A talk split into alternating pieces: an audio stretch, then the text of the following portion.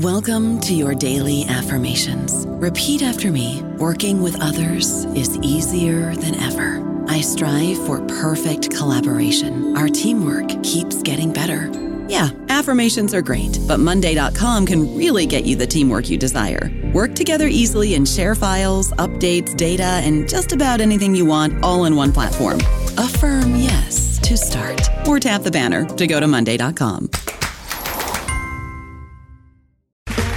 Okay, round two. Name something that's not boring. A laundry? Ooh, a book club. Computer solitaire, huh? Ah, oh, sorry, we were looking for Chumba Casino. That's right. ChumbaCasino.com has over 100 casino style games. Join today and play for free for your chance to redeem some serious prizes. ChumbaCasino.com. No purchase necessary. Full prohibited by law. 18 plus terms and conditions apply. See website for details. Hello, everybody. This is Marshall Poe. I'm the editor of the New Books Network, and I'd like to tell you that we have a new and improved website. It has two new features that we think you'll love. One of them is a vastly improved search engine so that when you type in keywords, you'll get a bunch of episodes really quick. The other is the ability to create a listener account. And in that listener account, you can save episodes for later listening. So you can create a kind of listening list. We think these features are neat and we think you'll enjoy them. Please visit the site today. Hello, this is Lilly Goren with the New Books Network, the New Books in Political Science podcast. Today I'm joined, joined by Kevin Baron, um, who is the author of the recently published Presidential Privilege and the Freedom of Information Act, which we often know of as FOIA. Um, and this was published in 2019 by the Edinburgh University Press. And this is part of a series called The New Perspectives on the American Presidency. This is a fascinating dive into our understanding of FOIA and how it operates, not just in terms of releasing information, but with regard to our understanding of how Congress and the president and the presidency function. But I'm going to let Kevin tell us a little bit about that. First, I'd like to introduce Kevin Baron and ask him to tell us a little bit about himself and how he came to this project. Hi, Kevin. Hi, Lilly. Thank you for having me. Um, so I, I, guess I'll, I'll briefly start by saying that I've recently moved from Florida to Tennessee and I'm at Austin Peay State University. Uh, as an assistant professor in political science there. Uh, this project is something that began, gosh, probably about seven years ago at this point when I was a graduate student at the University of Florida and it came from uh, I was taking a legislative development course and an assignment there um, that I had to work on, which was essentially look at a piece of policy and, and begin to trace um, or think about where the policy came from. And at the time, I had been involved um, previously in, a, in an old career. Um, I had filed a lot of FOIA requests and had done a lot through um, through that uh, process and was very familiar with it. And so I, I, decided to look at the bill and, and where it came from. And it was one of those things where, you know, when you start in and you start to read up about what had happened and what was going on, and as you begin to unravel it, it gets more and more fascinating. And so uh, I began to focus. Um, my research on that. And this eventually turned into actually my dissertation um, in part. And then from the dissertation, I, I, did some additional research, and that grew into what the book became. Um, but it was really it was sparked by this idea that you know FOIA passed in 1966 and was signed by Lyndon Johnson. And when I first began digging into this, realizing that Johnson hated the bill.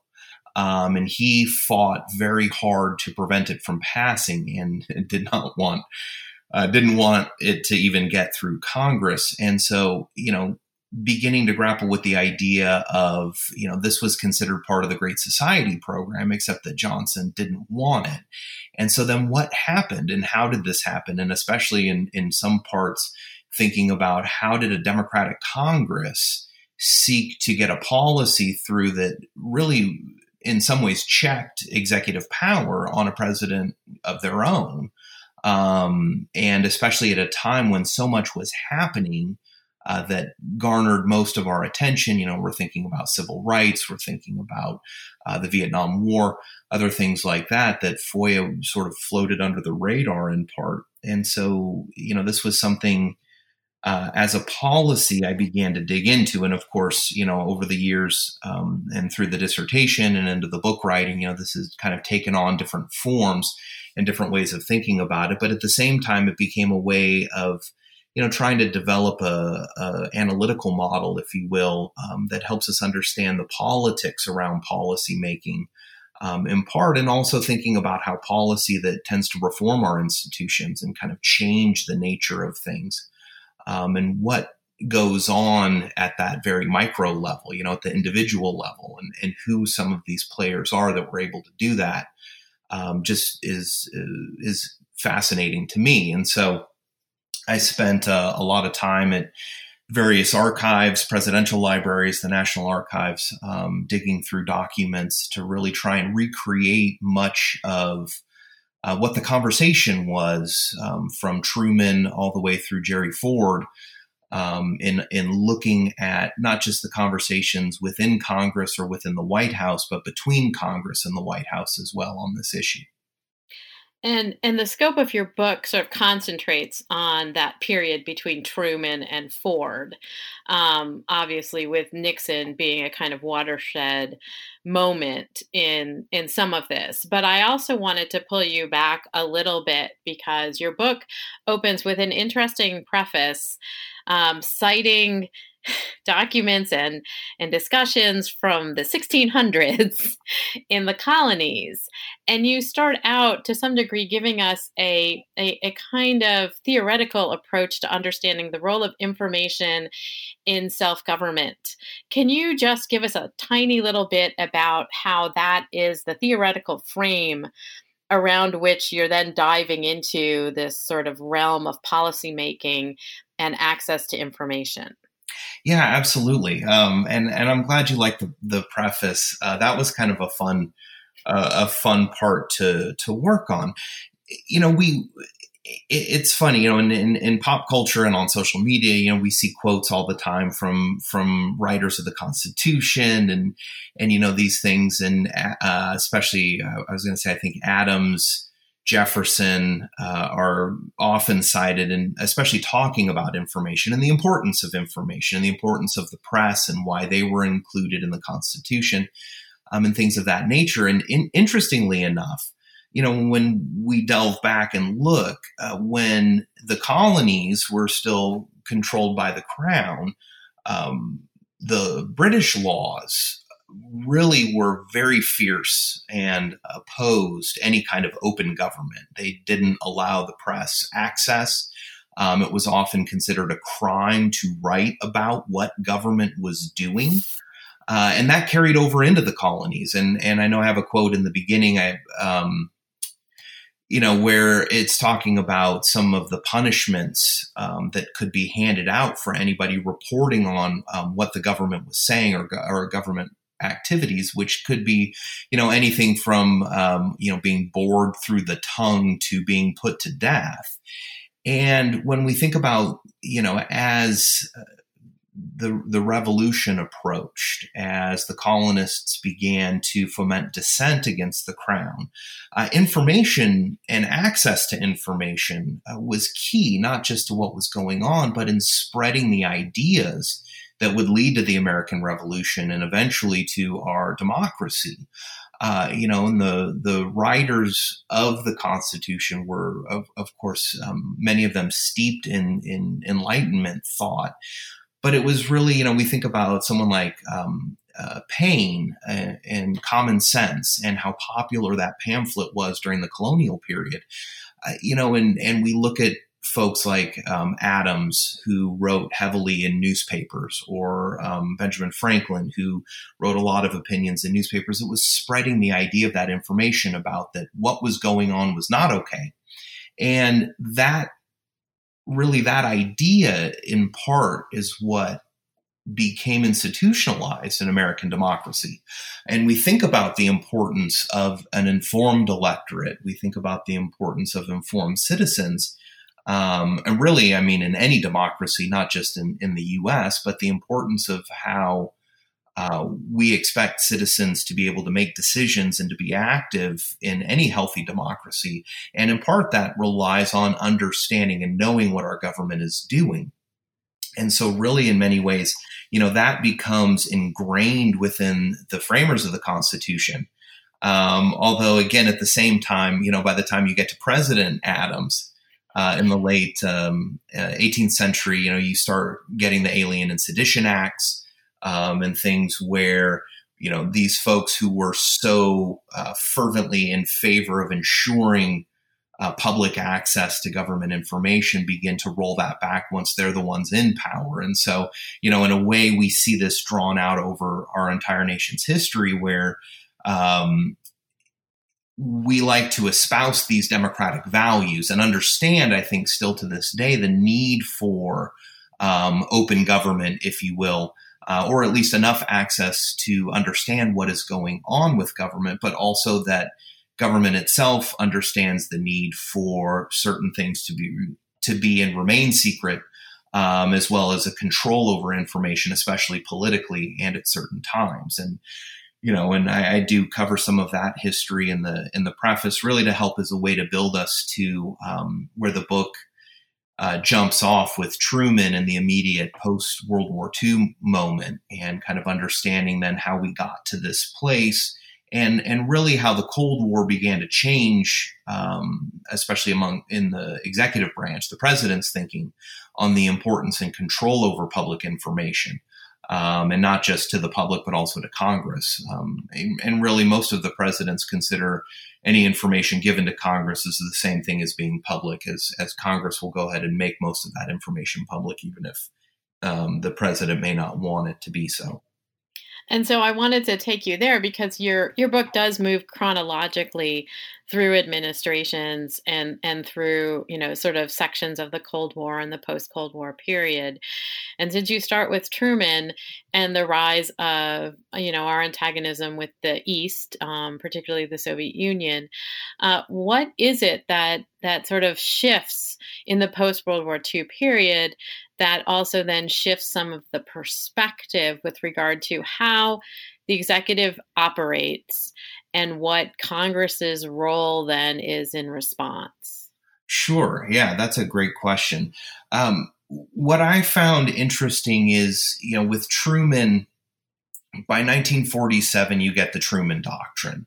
So, you know, we we see coming out of the war um, you know, as the split with the Soviet Union happens, or the split with Russia that becomes the Soviet Union, um, and, and, a lot of these issues, we we see it as a threat both externally and internally.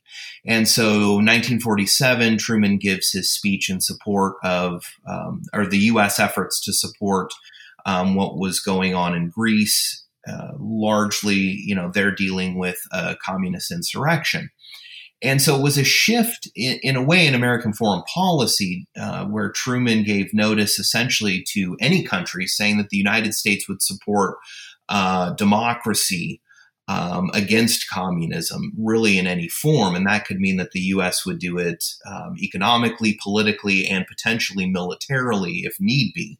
Uh, but it was this this shift away from you know avoidance to one of um, you know, not necessarily direct engagement, but but one that that changed our role and signaled to the rest of the world that the United States would not allow this sort of spread of communism. Now, again, a lot of this is is very foreign policy, which is not the the focus of the book, but it it lends itself because I I, I create what I refer to as this Cold War paradigm, which is a, a mindset shift, if you will, um, within the executive branch that that uh, is a learned response to these events, and you have at the same time ongoing um, domestically uh, is is these concerns over you know communist infiltration, um, not just within government, but you know just amongst the populace. And so you s- had seen, you know, the the House Un-American Activities Committee goes back to the 1930s, and they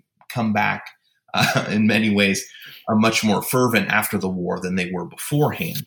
Uh, and so you see, in a sense, where Truman takes the lead, and this lead in this anti communist um, positioning.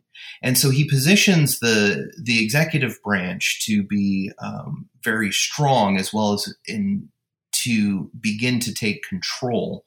Um, he passes an executive order requiring loyalty oaths, uh, and Congress, in many ways, is right on board uh, with Truman throughout a lot of this. Um, they're they're kind of walking hand in hand. Uh, Congress sees this uh, broadly as as absolutely.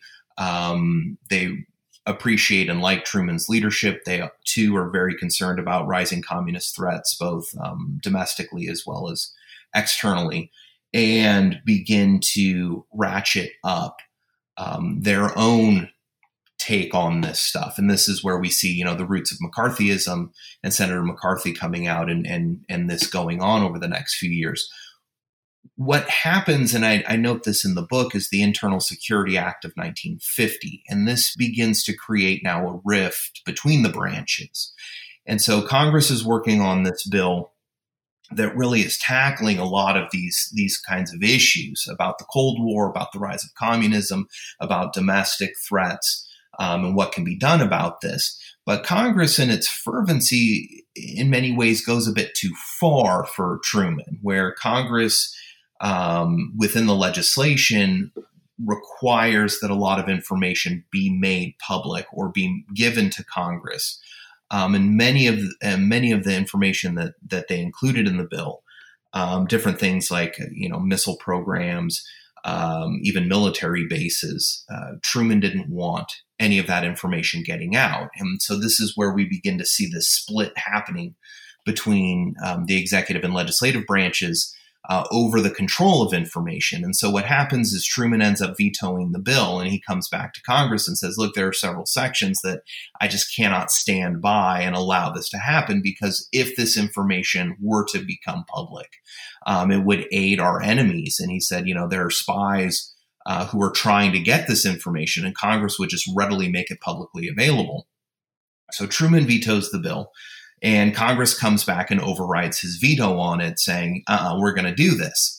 And so this sets, in many ways, um, really sets up the next, well, you know, the next 40, 50, 60, 70 year um, of congressional executive relations around this issue and around control of information. And in many ways, Truman helped set up um, for Eisenhower, who begins to institutionalize a lot of this. But you know, I, I, approach it in the sense that, you know, with the events like the Cold War, with the rise of, of communism and that communist threat, you know, that a lot of this becomes a learned response from the president. And so we see it with Truman, where the president learns that control over information becomes very important. And he also learns that Congress has different motivations than the president does on this. And, and Congress perhaps maybe far more uh, political in the sense that they want to politicize a lot of this as it may be beneficial for them.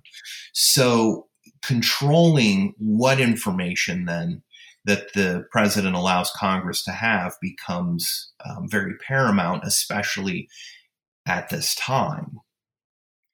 And and so into that, you know, you have you have the the part of the book, which is really this sort of understanding and unpacking of what we understand now to be executive privilege. Um, and and you talk about it historically.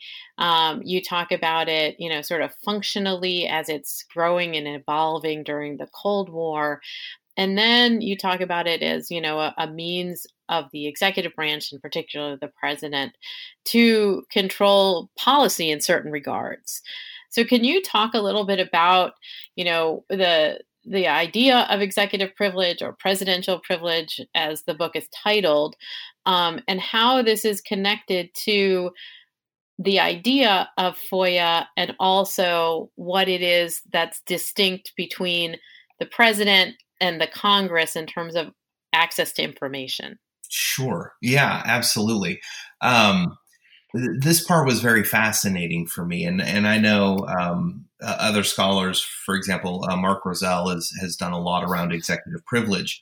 Um, but to, for me, digging into the, the, the deep details around this particular period um, was absolutely fascinating. In part because I, I find fascinating, uh, you know, the idea that you know executive privilege really was this this giant gray area of power and and of interbranch struggle, uh, at least until the 1974 um, Supreme Court decision in, in U.S. v. Nixon, and so it really comes almost as like a whole cloth that Eisenhower creates executive privilege, if you will, at least in those terms. Um, although he technically it was never the term executive privilege, he did not coin. He, he used uh, well, it was uh, Attorney General Brownell used presidential privilege um, in in a letter, and so you have in in in 1954. Um, and it cracks me up too the the coincidence because it was on the same day that the Supreme Court handed down the Brown v. Board decision. Uh, Eisenhower sends a letter to his Secretary of Defense, who was subpoenaed to testify before Congress for the Army McCarthy hearings. And at this point, because of where we had gotten to with McCarthyism, and in some ways, you know, we had talked about a moment ago with Truman, you know, the split between Congress and the White House uh, over the fervency of, of information. And so Eisenhower was not wanting anyone to come testify uh, before Joseph McCarthy and this committee, and he was not having it at all. And so he drafts this letter to his Secretary of Defense saying that you and no one else within the Department of Defense will show up and testify before uh, Congress in this matter.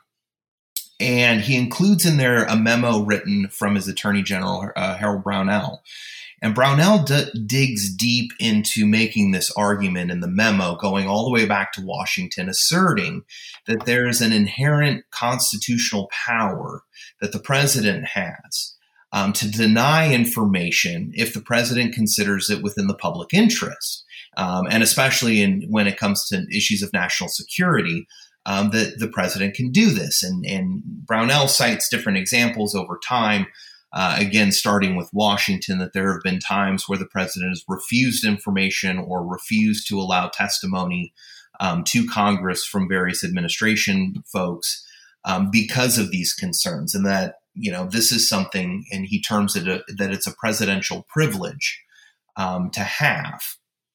And so, in a sense, you now suddenly um, you you have the issue of executive privilege. It now exists, and it was put out there by Eisenhower, who really created this in a way, um, it becomes a very powerful tool for the president because Eisenhower needed justification to deny Congress.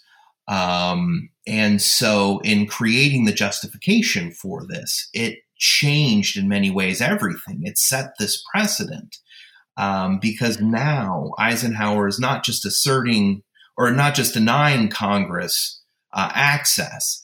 Eisenhower is saying that he has the constitutional right to deny Congress access.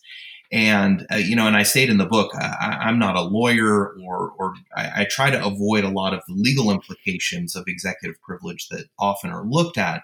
Um, to me, the politics around the situation are far more fascinating. And in part, it was because of uh, Congress, because of McCarthyism, um, that Eisenhower did not want to allow anyone to testify before them on these matters. But in doing so, he creates this new presidential power and, and puts this out there saying that no, there is an inherent constitutional right for the president to deny Congress this information. And that largely stands at the time. In 1954, it does. Um, but what begins to change then, and, and I talk about in the book that, you know, this is this moment where now executive privilege gets institutionalized in the executive branch. Um, but that year's midterm election, the Democrats take back control of Congress as it was a unified Republican control at that in 1954. What also happened at this time, I should say, in 1954, was that a freshman congressman from California named John Moss, he was on the Civil Service and Post Office Committee. Now, Eisenhower fired almost 3,000 federal employees early into his administration, arguing that um, they were subversives. They had communist ties. You know, again, this is all part of that Cold War mindset. And Moss, being on the Civil Service Committee, which was going to hold a hearing on these firings, requested the um, jackets on all of every single one of the people that Eisenhower fired. He wanted to see their files. He wanted to dig in and find out were they actually subversives? You know, did they actually have communist ties? What we know now is that no, most of them didn't. Most of them were, uh, you know, um, fell into a lot of different categories, but very few of them actually legitimately had any ties to communist organizations. So Moss gets denied at this time. Yeah, the administration says no, you can't have the employee files of of those folks, and Congress doesn't really do anything about it at all. Moss is um, in the minority party as a freshman member of the House, really has no power himself to take on any of. But by 1955, he does. And Moss was a very politically astute member of Congress. And, you know, at the beginning of the new Congress in January of 1955, he goes to Speaker Rayburn, um, makes his case with the Speaker that he wants to be on, on more powerful committees, uh, including either the Judiciary Committee or the Government uh, Oversight Committee. And apparently, according to um, uh, some of the documents on this, Rayburn and Moss get into a bit of an argument that day. And Moss leaves feeling somewhat deflated that um, he blew his chance of getting on a better committee. Uh, Rayburn apparently uh, found Moss to be quite refreshing and enjoyed his uh, assertiveness. And so Rayburn puts him on the government operations committee, as you know, today would be the government oversight committee. And Moss begins to petition uh, the chair of that committee to say, "Hey, I've got this great issue.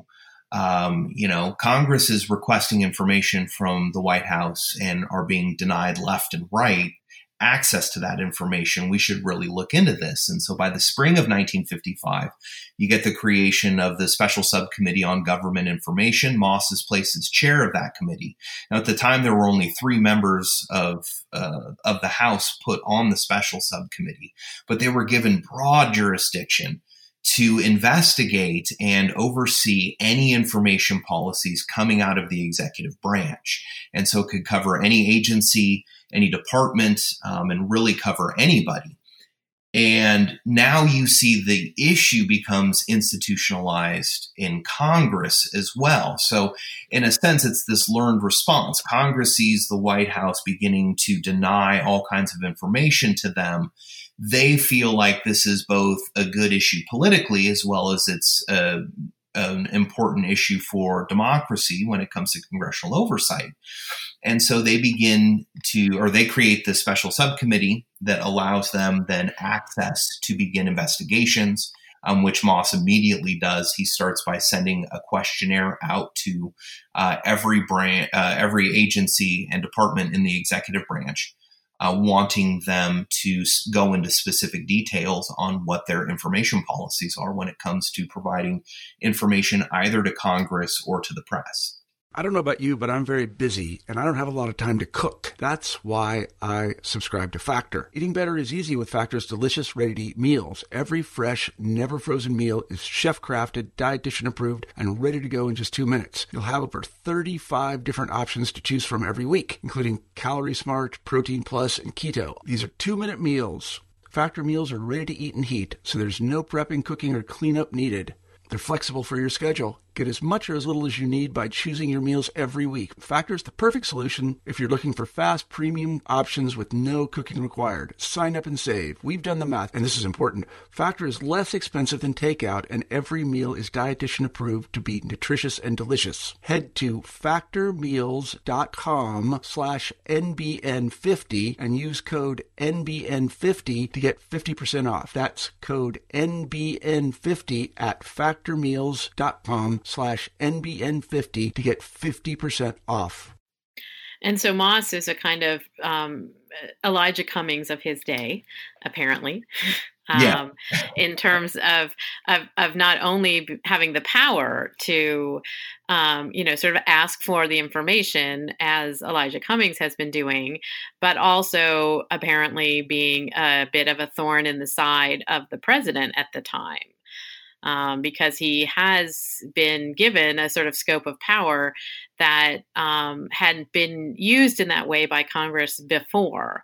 Is that correct? Yeah, exactly. And so, in, in part because of the creation of executive privilege, and and at the time too, it's I, I should note um, executive privilege existed in a much broader sense once Eisenhower brought it into being uh, meaning that really any member of the administration, so you know from cabinet members all the way down to uh, any uh, executive branch uh, employee, could assert executive privilege. So you know if a member of the press or if Congress contacted any office and asked you know if, if, they could have access or they want you know wanted access to some kind of information um, any executive branch uh, person could say I'm sorry, that's covered under executive privilege. We're not going to allow that to happen. And so this was in some ways something new.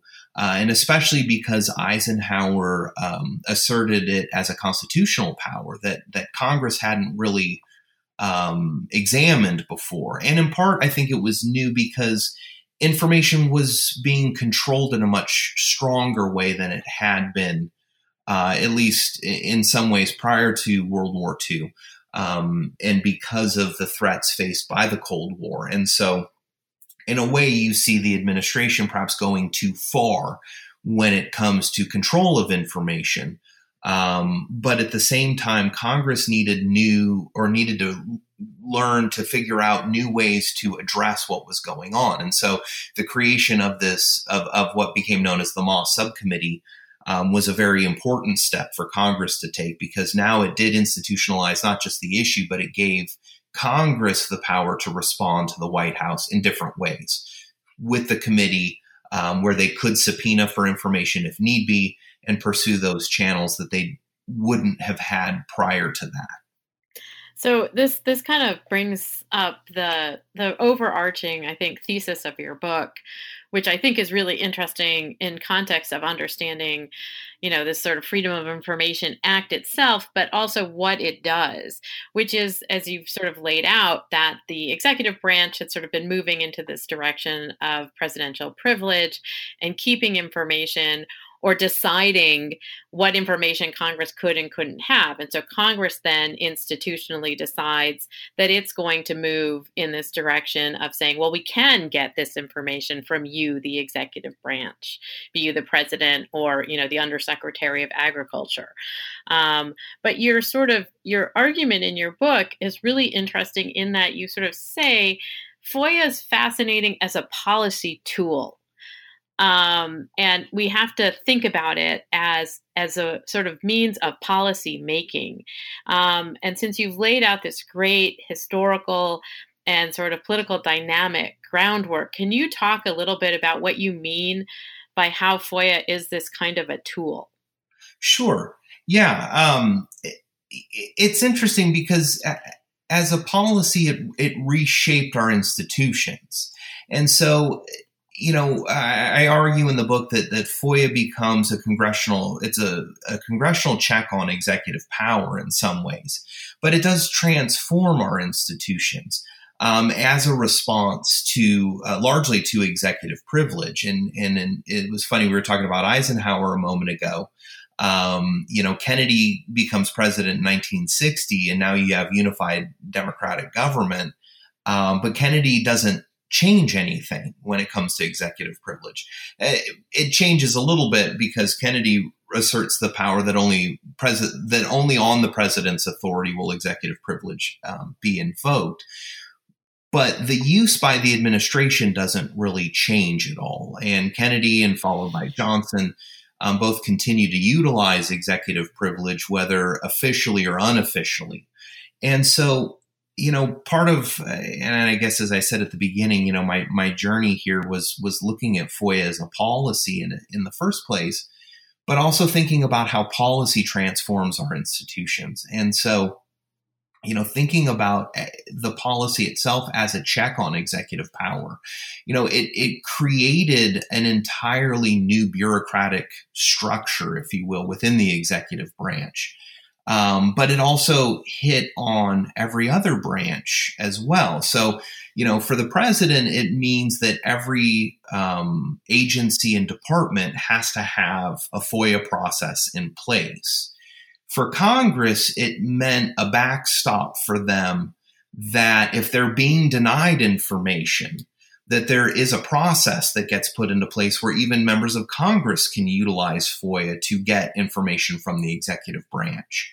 Um, so, you know, it gives them an, an additional tool outside of saying, um, you know, outside of subpoenas or outside of seeking then um, uh, court backing of subpoenas, um, even if denied, um, that, that, it gives them a, a different route. But because FOIA ended up having a um, the appeals and lawsuit mechanism, uh, the legal mechanism put into place, which means that if a request is made under FOIA and it's denied, um, either in full or in part, that that request can be appealed. And if the appeal is denied, or excuse me, if the appeal is denied, then the requester can file suit in federal court and ask a judge to weigh in on whether that information can be made public or not.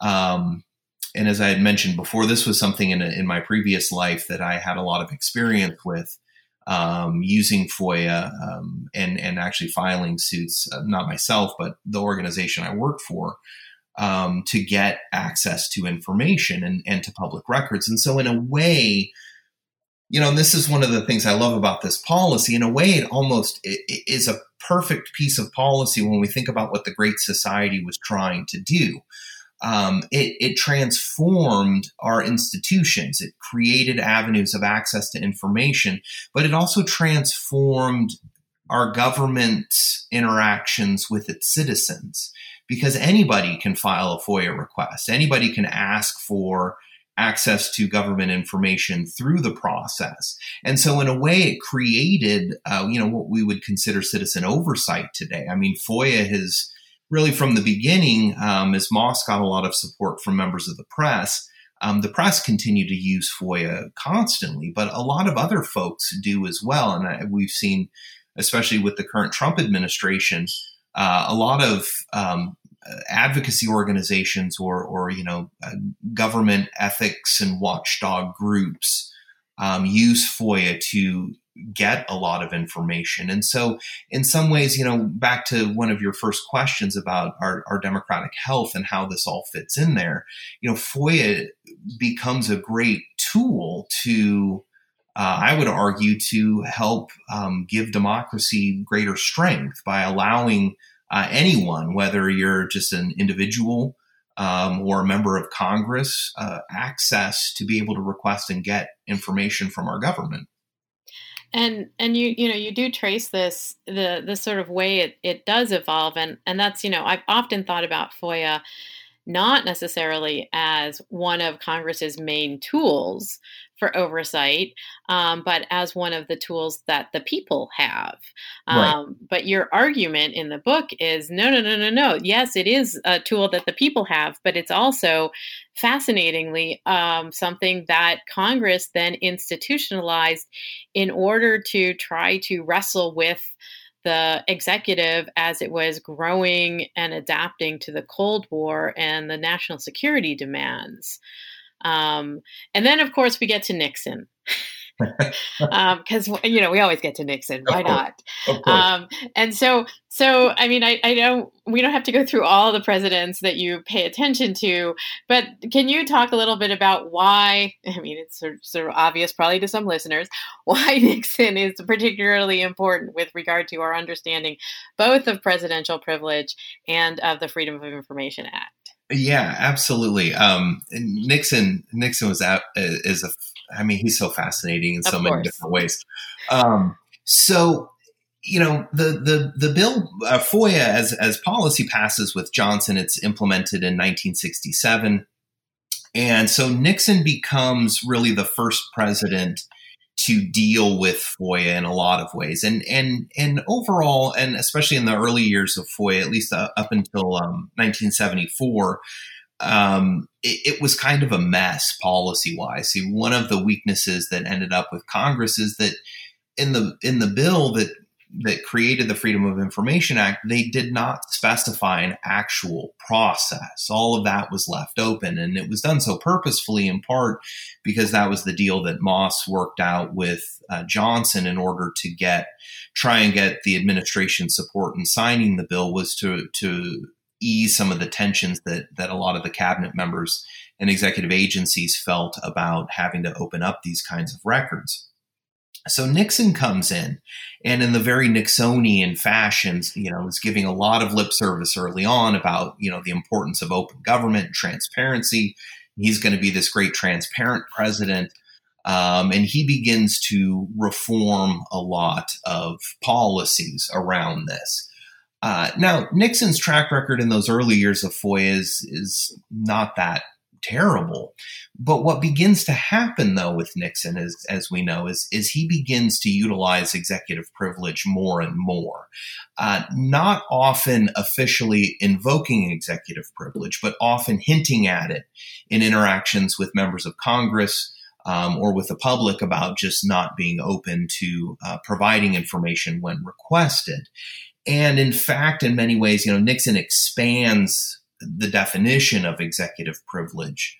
Um, you know, as, I, as we had talked about early on with Eisenhower and even with Kennedy and Johnson, you know, they saw executive privilege um, would only be invoked really when national security um, was necessary or in the public's best interest. And so they used it pretty sparingly um, officially. Nixon went further than that, though, and began to argue that executive privilege really covered any internal White House communications, that the president needed to have confidence in communications with uh, his staff, with advice from um, you know anybody that he spoke to within the executive branch, or with, um, uh, for example, with reelection, with any of his um, campaign folks as well, and that all of that would be covered by executive privilege. This is far more of, of the modern definition that we think of it today um, and one that we've seen, for example, with the Trump administration. And so Congress begins to deal with this, um, seeing this expansion. And I found some great examples at the Nixon Library um, of, of letters that John Dean was sending to um, different congressional committees that were requesting either testimony or certain documents uh, you know, regarding um, congressional investigations um, and oversight. You know, nothing scandalous at this point. Um, just really a lot of what we would consider, you know, kind of regular business at, at that time. And Dean would phrase these letters in such a beautiful manner, where he would write back saying, "Well." you know, both you and I know that um, the president's given certain privileges and that he has the right to refuse information. So, you know, we're going to go ahead and say, no, we're not going to make this person available to your committee or we're not going to give you that documentation. And in a way, you know, Dean is, is not invoking executive privilege, but he's hinting at it. And so it's almost like this informal executive privilege or just a presidential privilege where, you know, um, Dean's saying, no, we're not giving you any of this information, but he's not having to specifically invoke executive privilege, which would require Nixon's authorization. And then it would also, you know, kind of officially go on the record that um, Nixon was invoking executive privilege. And one of the things in 72 that Nixon campaigned on was transparency. And he claimed he had only invoked executive privilege once during um, the, his first term as president. And so, you know, it was an example of how open and transparent he was. As the Watergate investigations begin to unfold and, and all of this stuff begins to happen by 1973, and into 1974, you know, Congress is looking at this, and especially um, Sam Ervin, who is uh, chairing the Senate Judiciary Committee that that is really running some of the um, the the Watergate impeachment inquiry and doing a lot of the investigations into what was going on. They begin to push back hard on Nixon, and in part because Nixon really ramps up his use of executive privilege. Um, for everything around Watergate. And it gets to this point where um, early into, into 1973, uh, the Senate the Senate Democrats, uh, the Senate Democratic Caucus, actually votes on and passes this. It's kind of a meaningless resolution just within their caucus, where they make the claim that Congress has a legislative privilege um, that uh, that actually is stronger than executive privilege, and so Article One, Article exactly. One. so Congress says that uh, that we have Article One and that we have this power. So even if the president invokes executive privilege, that any person or documents to which the president is invoking executive privilege, they still have to come before Congress, even if they refuse to answer questions um, and all of this. And so that really doesn't go anywhere, but it gives you some insight into thinking about, you know, how Congress was really looking at different ways of trying to address what Nixon was doing. And so you see this, um, again, the, the intertwined nature of, of FOIA and, and executive privilege um, because of Nixon's expansion of it and Congress trying to figure out different ways to get information um, when FOIA's requests are denied, when subpoenas are being denied. Um, and as we know, a lot of this ends up now going to the Supreme Court over the the you know the so-called smoking gun tapes, and it's really the court that institutionalizes the power of executive privilege in, in the US v. Nixon decision. So the court gives a narrow ruling, but in it, they do state that they recognize legitimacy um, for the president's need to have confidence in conversations with staff and advisors and all of that, that there is a place for executive privilege um, just not in cases of potential criminality or illegality, which is what got Nixon caught up on. But what you have then, and, and in part, what's really interesting is that from Eisenhower in 1954 until Nixon in 1974 with the Supreme Court decision in July of 1974, you have 20 years that executive privilege existed as, as really an argument. It was merely just the president's assertion that this privilege was there, that it was inherent within the Constitution. And now we see it become a legitimized executive power because of the Supreme Court. Um, the the last piece of the Nixon case that I'll just throw in that that's fascinating is that Congress begins to amend FOIA during um, during this time in 1973 and 74, and so by 1974 is it really is as all the Watergate stuff is blowing up, Congress has drafted amendments to uh, the Freedom of Information Act in part as a response to Nixon as well, realizing some of the weaknesses of the original bill and putting greater oversight measures within the policy. Uh, that would require, for example, um, the 74 amendments require every agency to issue an annual report that details how many requests, FOIA requests they get, um, how many of those requests are denied, how many of those denials end up as a lawsuit, you know, um, things like that.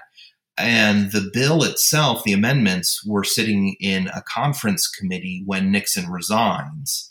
And it's sitting there um, actually when Jerry Ford's first week as president. Um, uh, Senator Kennedy, who was the uh, sort of the chair of the conference committee, sends Ford a letter saying, "Hey, uh, by the way, our this conference committee's finished its work. We're sending you the FOIA amendments this week."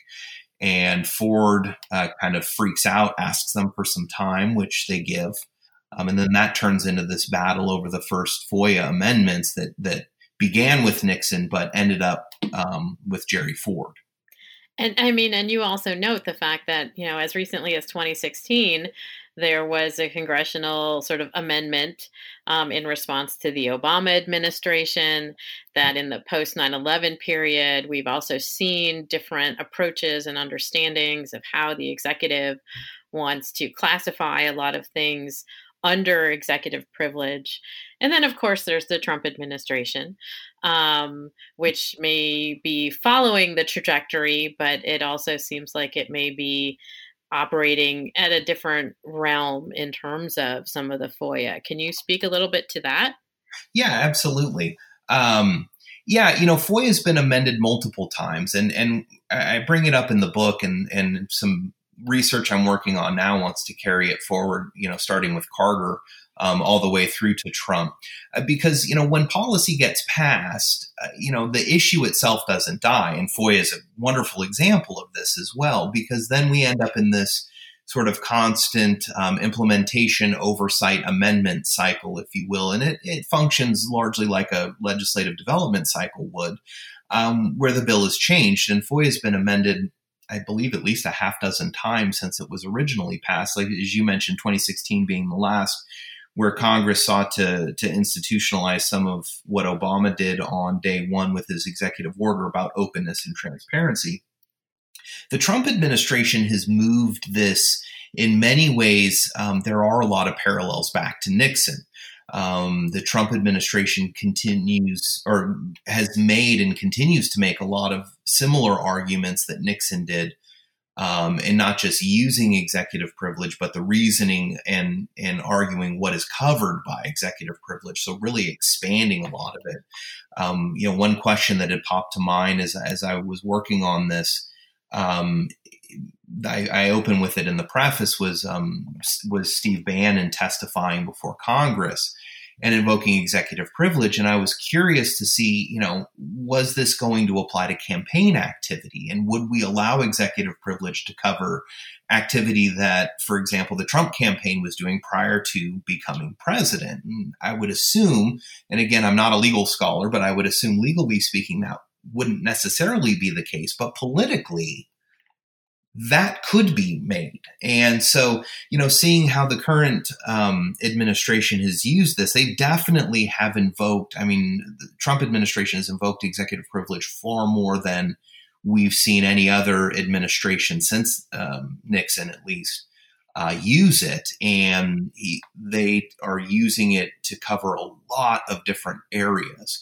Um, the other tool that that this administration has used, I've noticed, um, as kind of a pushback in a different way is the use of lawsuits. So, you know, the administration suing different folks. Um, we, we've seen a few of those recently. Um, for example, when when the government oversight committee requested uh, records from several of, of the Trump company's banks, um, and they sued the banks to prevent them, you know, claiming that they couldn't release those records. You know, so you're seeing these issues play out again. It's different than Nixon, but there are certain similarities that exist. And, and once again, we're at a place where I think Congress is trying to grapple with and figure out how to overcome many of the walls that this administration has put back into place or has constructed on its own. I just realized maybe wall wasn't the best term to use. um, but but barrier, barrier. There you go. The barrier put into place. Um, so you know, I feel like we're kind of back in a in a similar place that was looked at in the book, like with Nixon or Eisenhower, where you have a strong, you have a, an executive who is strongly making a lot of claims to power, especially against Congress. Right now, you're seeing Congress trying to utilize a lot of its tools that they've had um, and that have been in place uh, to overcome those, but are not succeeding probably very well. So I would not be surprised to see um, in the future, and whether that happens while Trump is still in office or after, um, we probably will see some new policies, and that could mean an, uh, either amendments to something like FOIA or um, new policy being constructed that overcomes some of these um, barriers that, that the Trump administration has put into place. And I think you hinted at this in your last response, but it sounds like you have a project that moves a lot of this analysis forward from Carter to Trump. So, can you tell me a little bit about what you're working on now? Sure. Um, and this is just in its infancy. Um, but you know, my idea is to to expand um, on what I've done with this book, um, ideally into a into another one. But looking at now more of that process where where the main focus of of this book has been on the development of the Freedom of Information Act, um, but now looking at it in the post Nixon world.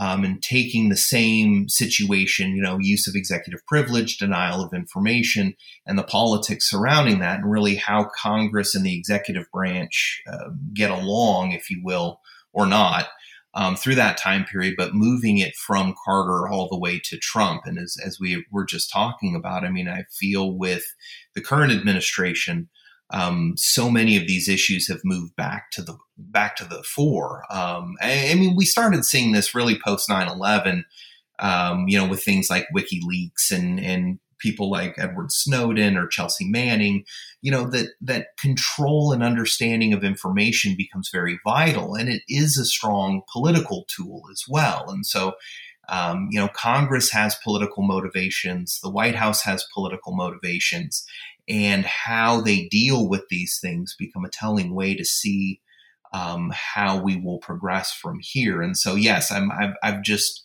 slowly started. I'm hoping um, soon I will actually be going to the Carter Library to start digging into some of this stuff, and and would like to to bring the a second project that expands and, and looks at this, you know, in that whole implementation oversight amendment process and the politics of that um, from Carter to Trump. So when you finish that book, will you come back on the New Books in Political Science podcast and talk to me about it? Of course, absolutely. thank you. Uh, thank you, Kevin Baron, for joining me today to talk about Presidential Privilege and the Freedom of Information Act, which was published in 2019 by Edinburgh University Press. I assume one can get a hold of this book at all of the usual places online, but it, especially and including the Edinburgh University Press website. Is that correct? Yeah, absolutely. And and I guess if if you're in North America, it's um, you can go to Oxford University Press as well. Um, that they handle a lot of the distribution for Edinburgh University Press in the United States and Canada. Great. Thank you so much for joining me today, Kevin. Thank you, Lilly. It was great to be here. My pleasure.